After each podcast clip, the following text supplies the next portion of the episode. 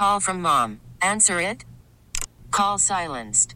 Instacart knows nothing gets between you and the game. That's why they make ordering from your couch easy. Stock up today and get all your groceries for the week delivered in as fast as 30 minutes without missing a minute of the game. You have 47 new voicemails. Download the app to get free delivery on your first three orders while supplies last. Minimum $10 per order. Additional terms apply.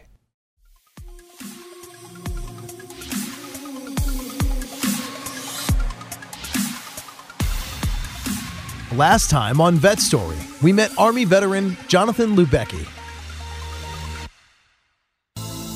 Um, I had a head injury in training, designated marksman on Overwatch detail, so they gave me a Barrett and I sat on rooftops. Mortar lands right next to it. Had I been standing up to pee, I'd be dead. When I came home and I started having problems, and I loaded a Beretta 9 millimeter, and I put it to my temple and I pulled the trigger.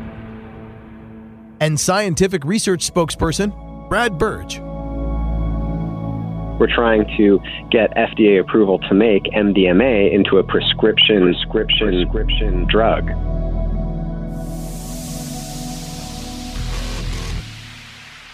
Welcome back to Vet Story. I'm Phil Briggs, and this is part two of Is Ecstasy the Cure for PTSD? When we left off, we had heard from Brad Burge, where he told us about how the Multidisciplinary Association of Psychedelic Studies was in the midst of some groundbreaking research So MAPS has just completed six what are called phase two pilot studies. Those are early studies looking at how MDMA combined with psychotherapy can reduce symptoms of PTSD in military veterans and people who are survivors of sexual assault and abuse, of terrorism, violent crime, natural disasters, and every other cause of PTSD. We also heard Jonathan recall a chance encounter with a medical professional at the VA who, off the record, suggested he consider a radical new study. She she goes, you know, I'm an intern, so I've probably read your file more more than anybody around here. So she slides a folded piece of paper across the desk. She goes, when you leave the VA, I want you to open that. If I walk out of the VA and I open the piece of paper, and all it says is three things: Google, MDMA, PTSD. Basically, some ecstasy, given it a proper dosage, and then you got to hang with a doctor for multiple hours? That's exactly it. It's a six to eight hour therapy session once the MDMA is involved. The whole thing happens in a 12 week course of psychotherapy. So there's just standard therapy sessions. And then they get a dose of MDMA in a therapy session. And they get a couple more therapy sessions. Then they get another dose of MDMA in some therapy sessions. So it is a comfortable psychiatrist's office. And people go through periods of talking or sometimes through silence with eye shades and music and just express the feelings that come up for them. And so we we start talking about Iraq and stuff. And there's things I talked about that only my spotter knew. Very few people on the planet knew. And it was so easy to talk about. So one of the things that the treatment does is it disconnects the physiological response in the brain. It affects the amygdala. Now we're getting into sciencey stuff. I'm a dumb marine. The sciencey stuff are like bread.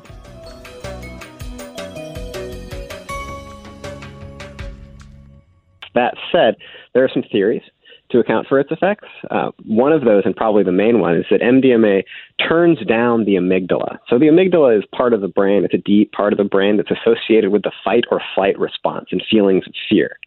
And people with PTSD tend to have a hyperactivated amygdala. So that means that emotions or situations or experiences that re- remind them of the trauma um, come to them in a more fearful state.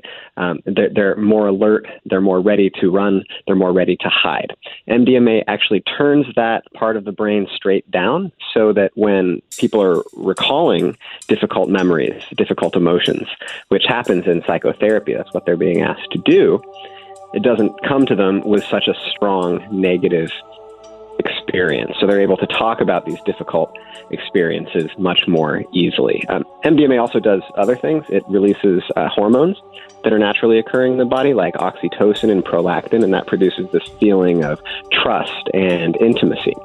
And people with PTSD often don't do very well with psychotherapy because their emotions and their memories are just too difficult to process aloud, so they push them away. But with this bonding, this hormonal intimacy that they experience with MDMA, it's actually easier for them to connect with their therapist and to share their emotions. And it was great. I mean, I was able to deal with things I had never dealt with.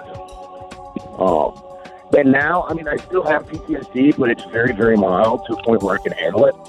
Um, I'm on two medications. I'm on Ambien to help me sleep, and I'm on Concerta to with the head injury helps me concentrate. So I went from 42 pills a day down to that. Wow. I understand its roots are not even in the nightclubs or as a street drug. That's exactly right. MDMA it was actually first uh, first made in 1912. Yeah, 1912, 1912. That far long ago. So once it's approved, it's it's not going to be patentable. So MAPS is a nonprofit. Um, we're not a for-profit pharmaceutical company looking to um, simply make a lot of money on a new drug that can treat a lot of people. Rather, it's going to be a generic medicine once it's approved. And MDMA started out in the 1970s and the early 1980s as a therapeutic tool. At that time, it hadn't been studied in any clinical trials or anything like that, but it had just started to catch on as a therapeutic tool. So had LSD and magic mushrooms um, for, for that matter. But MDMA, especially for the treatment of PTSD, anxiety, depression, couples counseling, alcoholism. And it wasn't until the early 1980s that MDMA became known as a club drug and became labeled as ecstasy. And nowadays, the ecstasy or the molly, quote unquote, that somebody might purchase illegally on the street doesn't even contain any MDMA in it at all. Actually, less than half of ecstasy has any pure MDMA in it. I'd really like NYPD to redo this, um, only because 2014 is the last data I found. They tested all the MDMA, Molly, ecstasy, whatever you want to call it, that they seized in 2014 only 25% of it actually contained the, chemical compound MDMA, and even those were in very small dosages. It's all these bath salts and fentanyl and crazy stuff from China. This is pure. This was provided to me actually by the Drug Enforcement Agency. I know the person who made it. So it's all above board and been tested. I mean, this is part of the problem you have when you have a black market on anything is everything gets adulterated. Sure, sure.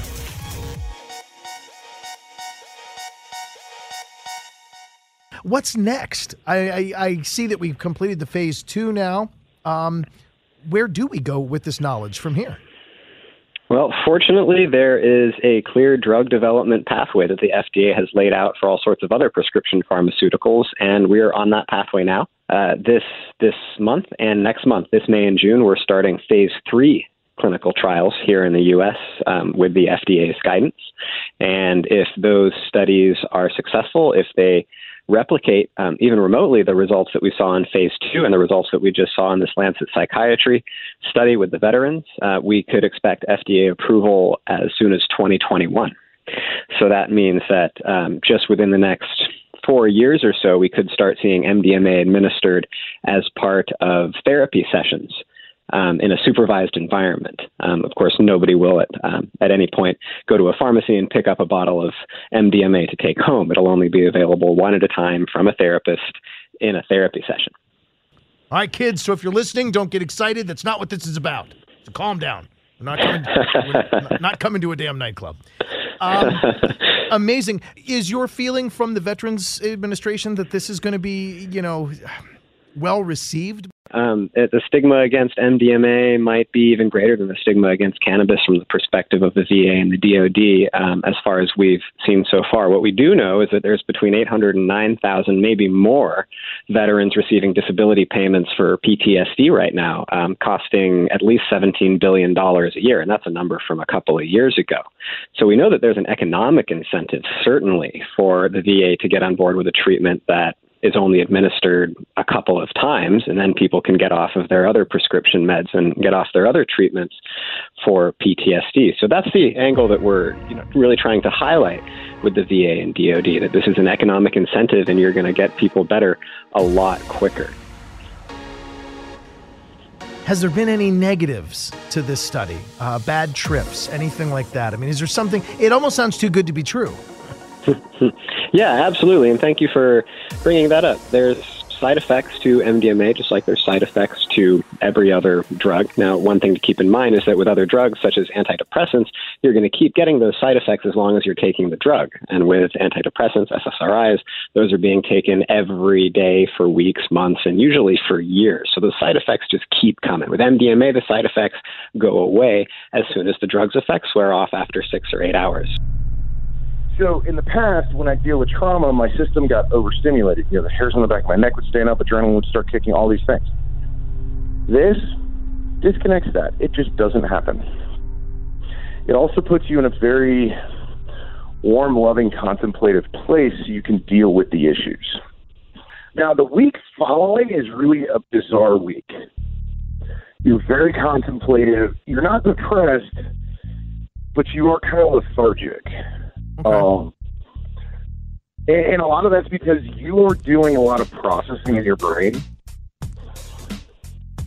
And that's a, an exhausting task. Oh, And so it's, so it's like the mental hard drive is spinning really fast, dealing with all this, and it's leaving you feeling a little bit sleepy, a little bit, yeah. Right.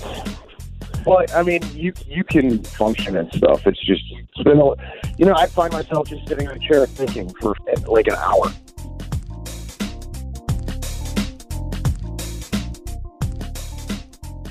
Uh, also, MDMA is known to cause um, brief elevations in heart rate and blood pressure and body temperature.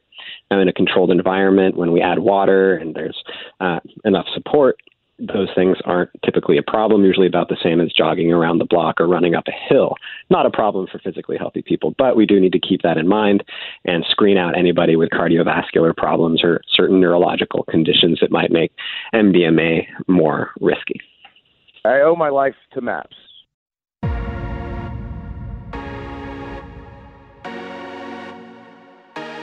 I spent eight years in hell. Nobody should have to do that. This treatment will prevent that. Everything I do in politics has always been, goes back to one simple thing. I went through a lot of. I want to make sure no veteran has to go through what I went through. So that's what I work on. I look forward to hearing more about this from the Multidisciplinary Association for Psychedelic Studies. I, can I get a patch or something? I, I, I just want to say that I know this organization. Do you, do you have merch? Can I get a T-shirt?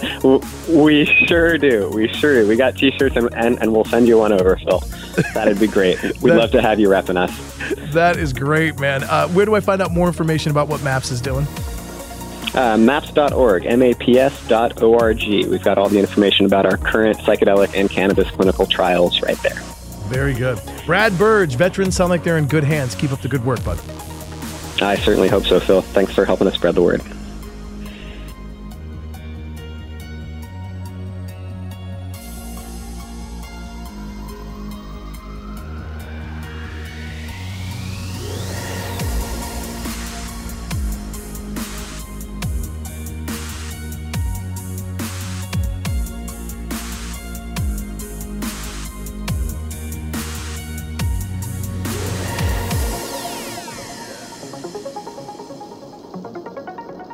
I owe my life to maps because I'd be dead or dead soon if it weren't for the treatment.